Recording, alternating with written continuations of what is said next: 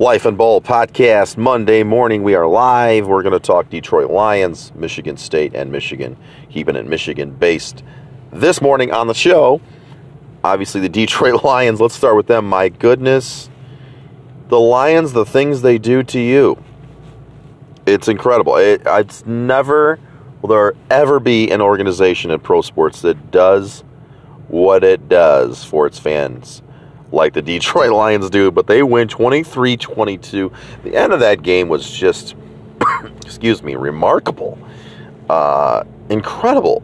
Um, and I look at the game, and what a weekend of college football. Penn State, Indiana.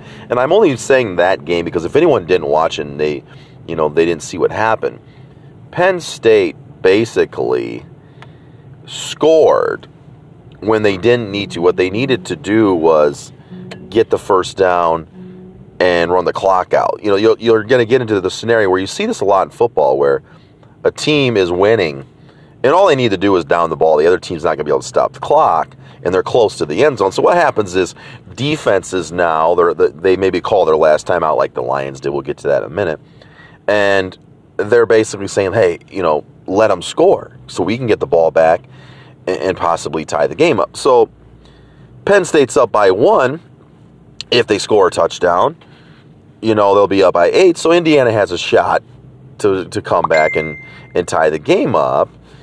And then they got to get, you know, with the two point conversion if they score. Well, that's what happened in the Penn State Indiana game. Penn State, the running back goes and, um, you know, he scores. And most of the coaches were wanting him to go down but it, it, it's hard for a player. It's one of those plays that I think you're going to see this more often, where coaches talk about this in practice more. You know, teaching your players, hey, look, if we're winning and, and we call a play just to run a simple run play, draw play, off tackle, whatever it is, hey, look, just get the ball and go down. Let's keep the clock going. Well, the Penn State running back doesn't do that, and Todd Gurley didn't as well. A little different scenario because Atlanta wasn't winning, Atlanta was down two.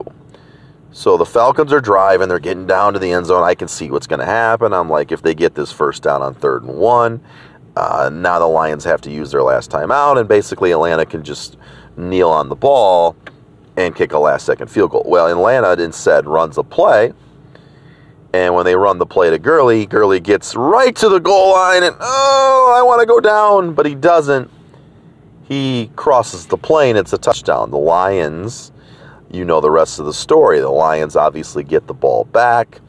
They're down six. Matthew Stafford brings us all the way down. And with two seconds left, the sidearm slinger fires one in the end zone to TJ Hockenson. Former Iowa tight end scores, and I went bananas. I yelled and, and screamed, Look, I'm a Lions fan, so I don't care how we win or who we beat as long as we win. Then there's a flag. And of course, as a Lions fan, so pessimistic of me, I thought, no way, it's coming back. Well, no, we got an unsportsmanlike conduct. Danny Amendola, great job, buddy. Moves us back 15 yards on the extra point. But Prater bomb is money. He hits it, and I went insane again. So the Lions win 23 22. Insane game there, though, where it, everything has went wrong for Atlanta this year. And Todd Gurley, I mean, you can't blame the kid the guy, I should say. He's not a kid. You can't blame the kid for Penn State for sure. Gurley, look, you're right there. He knew he probably shouldn't have done it, but when you're running and you know, you're getting close to the end zone, what do you do in that situation? The thing that I want people to understand is look, you know, I'm going to go on go on a little bit of a rant here about coaching today, but what we can't blame coaches on is probably that play. Look, Penn State kid scored. You're up by eight. Just stop Indiana. Get a stop. Play good defense. You know, look, Atlanta, you're up six. Play better defense. The Lions have no timeout. I mean, look, they were the Lions did not run that beautifully. I mean, they throw the ball to Hockenson. He stays in bounds on one of the plays. They're, they they throw a deep ball to Golladay. Terrible coverage. You know, bad coverage in the situation.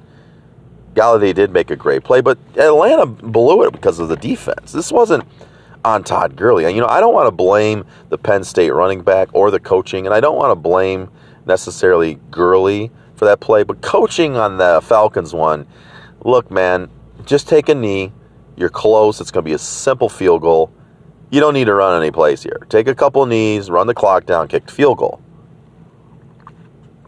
And honestly, I, I guess I, I got to look back at the Penn State situation. Someone's got to comment on this. I don't know what their timeout situation was. I think Indiana had some, right? Maybe I'll have to look back. Or they, I don't know if they had three, two, or one, but I'm pretty sure they had a timeout. I may be wrong. I need someone to comment on that because I'm not going to rewatch it right now.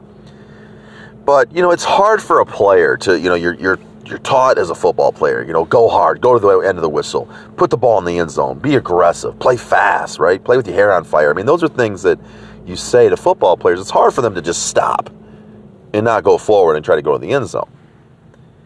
The coaching from Atlanta, that that was probably a bad decision. You, you take the knee, you run this thing down. They got no timeouts. You're going to kick a last second field goal and win or lose. And, and look, you don't. You give them no chance. You give Matthew Stafford zero chance to win.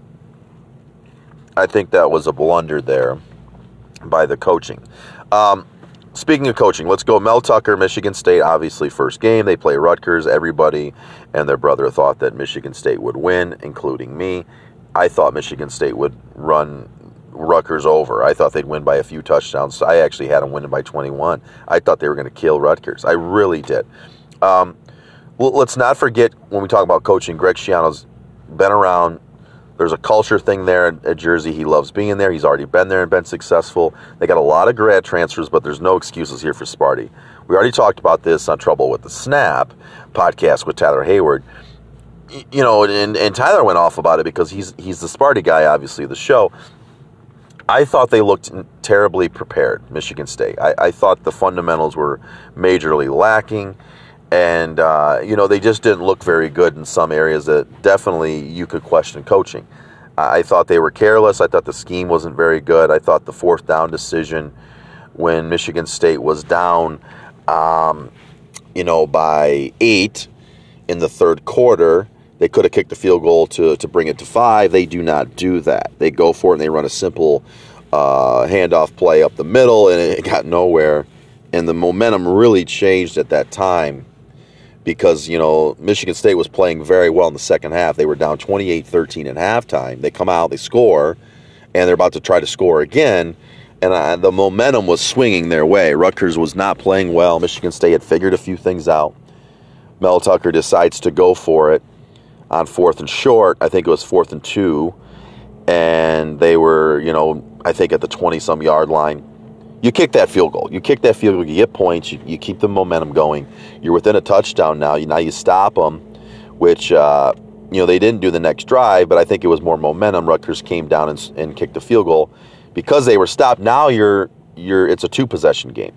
It's 31-20, and I think the game from that point on changed. Where where Michigan State had nothing uh, positive after that. You know, they, they just couldn't get rolling.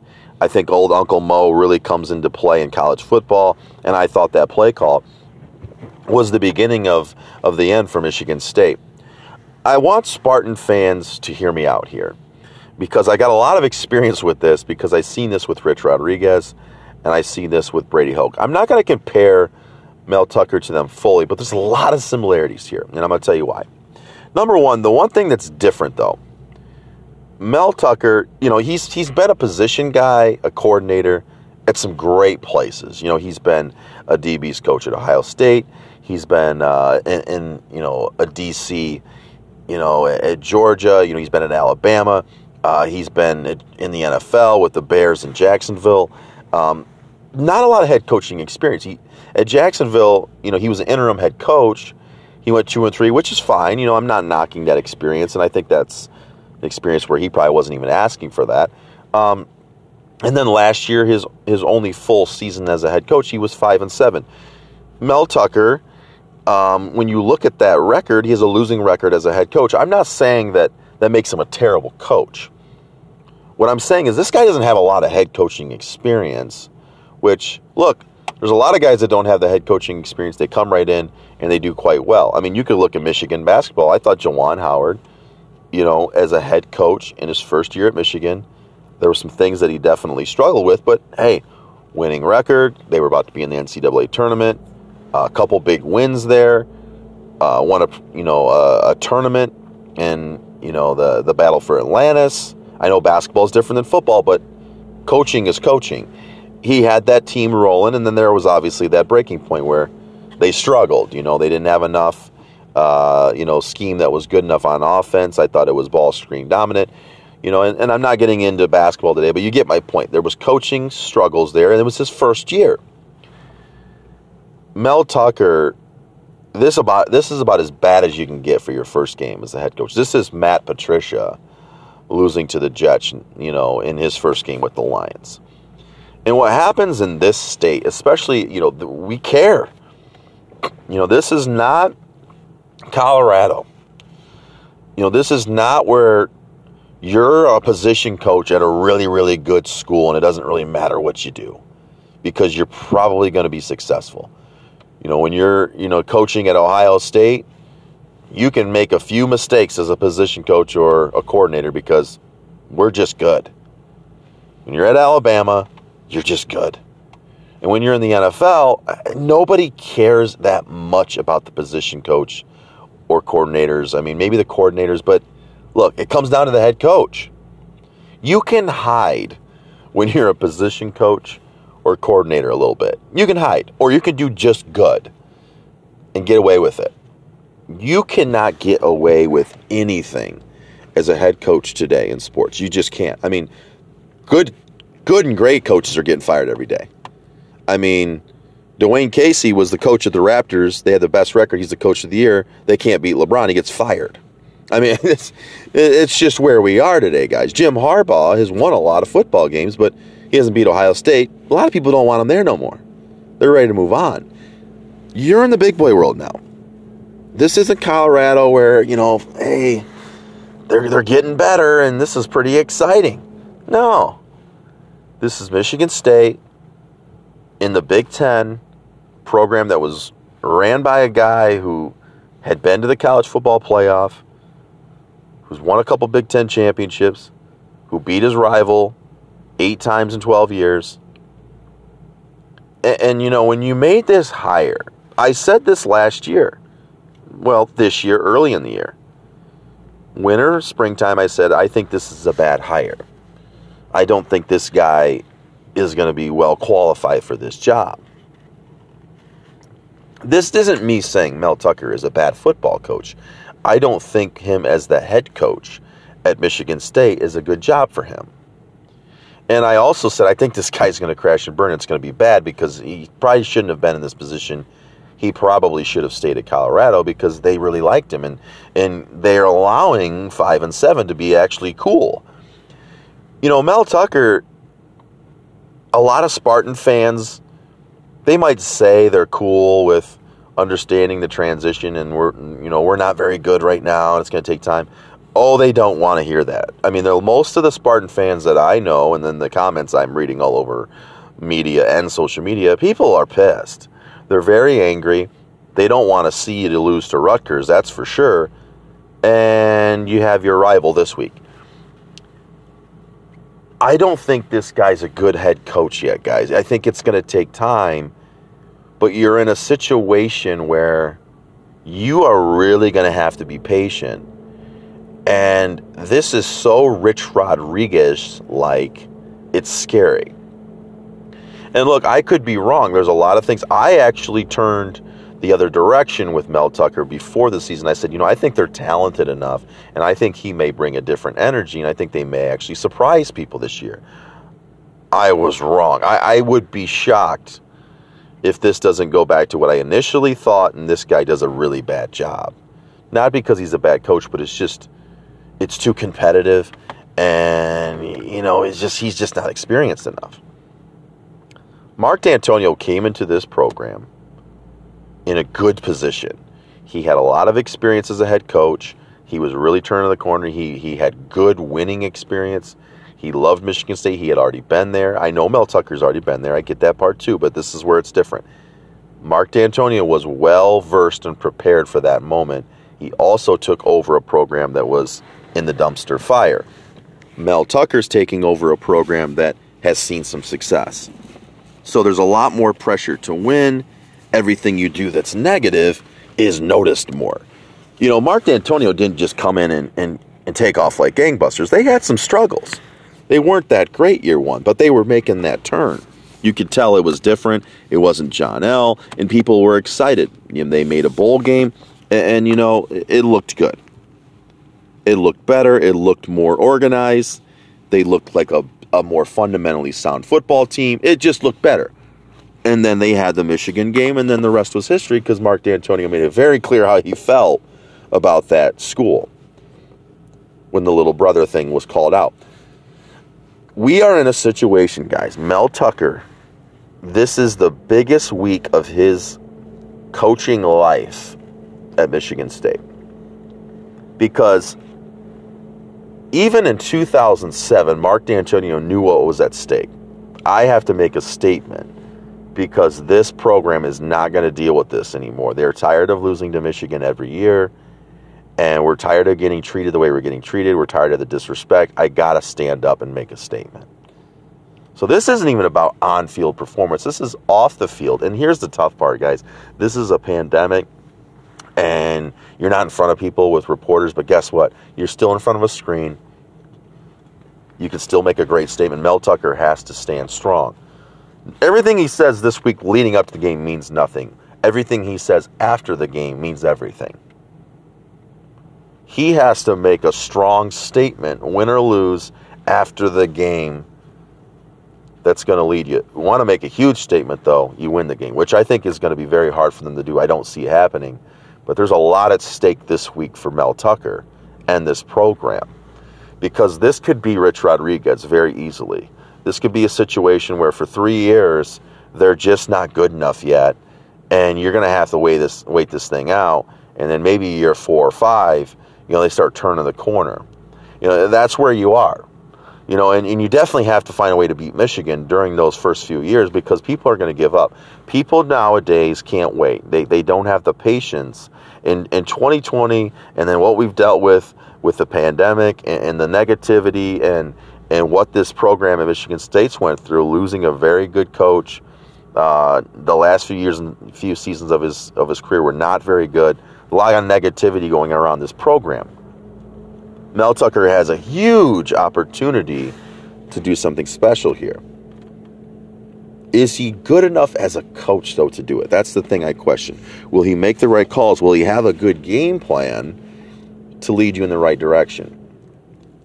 You know, those are big questions. And, and you know, you got to look at where he just was. I mean, guys, look, this guy didn't come into the program and led his team to a championship last year. It wasn't like, you know, he went to Colorado and boom, all of a sudden, I mean, they are just, they were, you know, 9 and 3. He shocked everybody. This is a program that, you know, look, he left him right away, you know, and look, I, I'm not knocking him for it. Everyone makes decisions in life. I've made poor decisions. I can stand by that.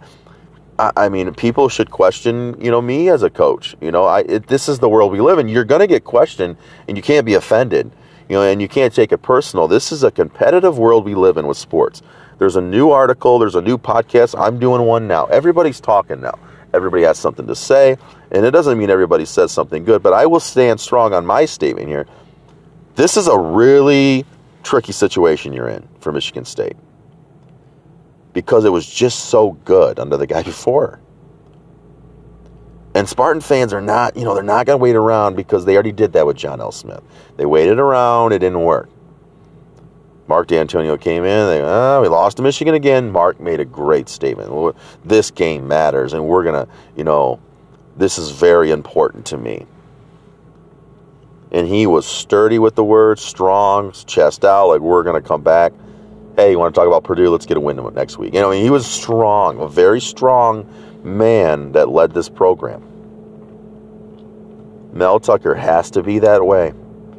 You have to meet that standard. And, and, and you know, look, he's in a tough spot, and this is a tough season. This is a, a, a weird weird year too for year one for him. He's got a lot of challenges. I'm not knocking the guy, but bottom line, guys, people don't want to hear it anymore. It's just not an excuse driven society in sports. You can't make excuses. People don't want to wait around. Want to see wins. Ohio State every week looks great. Every week. You know, they might slip up once in a while and they look unreal. You know, I mean, that's a program. That's the standard. That's a, a team in your conference, by the way. This is not the same conference that Mark Dantonio walked into. This is a much better conference all around. Much better. Much more competitive. You know, and Mark also came into a situation where Lloyd Carr was on his way out. So the school you got to compete against in your state, who is much more of a brand, we know that, looks really good right now. They've got a lot of experience with the coaching staff. They're not great, but they're pretty, pretty good at times. And I'll tell you what, they looked really good Saturday. And they really like beating Michigan State. Jim Harbaugh has made this game very important. They don't want to lose state anymore. And they made that clear. This is crunch time for Mel Tucker. It just is. This conference is really good, guys. Indiana looks good. Penn State, ultra talented. Purdue, getting better. Beat Iowa. Northwestern looked pretty good. I know Maryland looks bad, but Northwestern looked all right. Minnesota is much better. PJ Fleck, you know, look, they got a lot of things going on there. They got injuries, play, players sitting out. They don't have a kicker, they don't have a punter, but they'll be good. You got to beat that. They're tough. They got a great quarterback, great receiver, great running back. Really good offensive line. Ohio State is out of this world. Michigan has a ton of talent. Wisconsin's always good. I mean, this is a bear of a conference.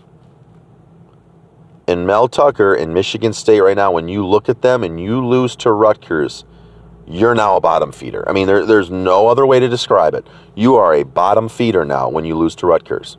And you got to find a way to dig yourself out of that hole. Because, look, guys, Rutgers hadn't won a Big Ten game since 2017. And you just lost to them.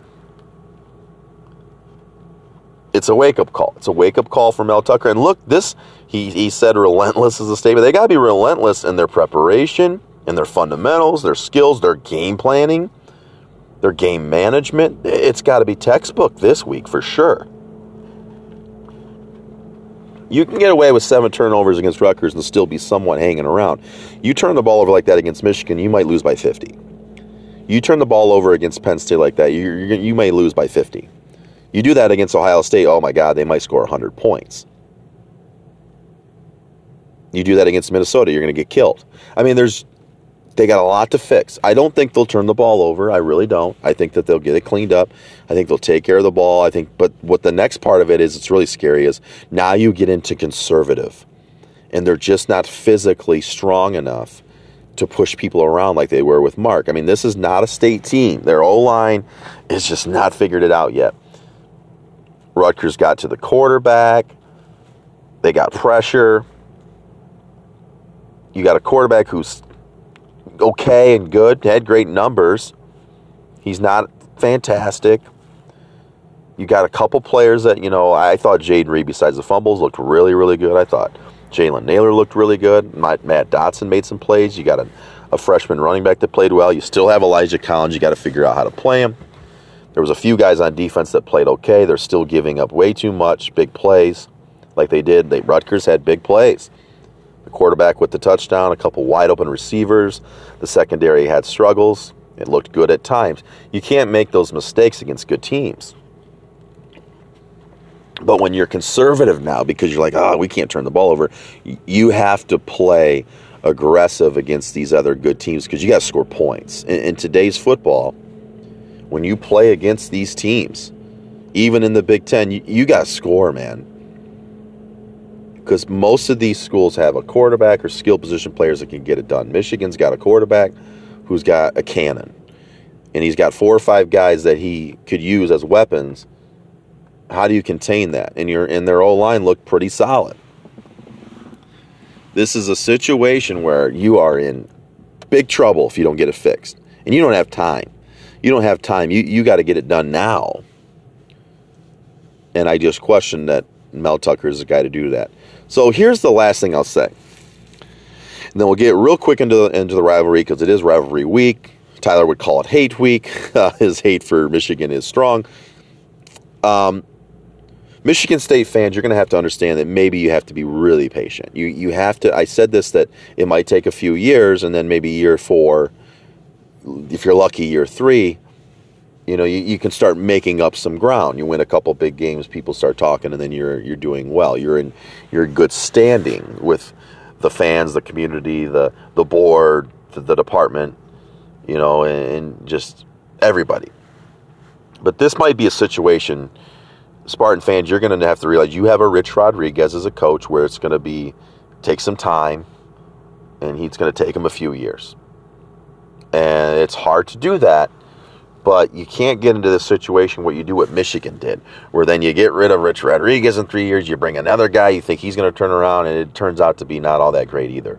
Now you're setting your program back like Michigan did for, you know, look, eight years. From 2008 you know, with the three years of Rodriguez and the four years of Hoke, those seven seasons, they, there just wasn't a whole lot of positivity. You have one year that was good, and that was probably, you know, it. But Hoke's first year, a lot of it had to do with the guys were ready to win, the schedule was in their favor, and the conference wasn't as good, guys. Ohio State wasn't as good. They just, you know, lost Tressel, and, you know, there was a lot there that favored Michigan. Mel Tucker does not have that situation. He's in a ridiculously good conference with really good coaching. So, look, Michigan, Michigan State week. Tough to be a Spartan fan now. All that changes if you upset Michigan. I say this every year, I feel like. It doesn't matter what they've done. If they beat Michigan, all is well in East Lansing. So you got to do that. Um, we'll get into more of the, the preview of the game probably later with Tyler on TWTS podcast. Again, trouble with the Snap podcast. We'll, we'll get into him more. But uh, look, Michigan State's in trouble. You know, they're in big trouble in this game. I think Michigan is far superior. Uh, they're just better. I've seen this on the other end where Michigan State's just better. Um, and I think this is the same thing for Michigan on their end. They're they're a much better team. They have much more depth. Look, COVID's crazy though. You know, you get a couple positive tests. Look, Graham Mertz at Wisconsin, unbelievable quarterback, comes in, lights out. He tests positive for COVID. There's a lot of things that can happen that make this just so strange and scary at the same time. And, you know, you just pray for all the players and, and for every school in the conference. We just don't know. Kids can test positive and it makes everything different. Um, we'll get into it more. Michigan, Michigan State, the, the line is is going up and up. You know, what is it at 25? Michigan favored to win by 24, 25, which I think is a bit much. But look, you know, last year they won by 34. So I don't know. Uh, we'll see what happens. We'll talk more this week about it. We might get on later in a few hours. Uh, again, Life and Ball podcast. We give your game life. Give me your comments, feedbacks on this. Uh, Michigan State, man, a lot needs to be fixed if they want to be competitive.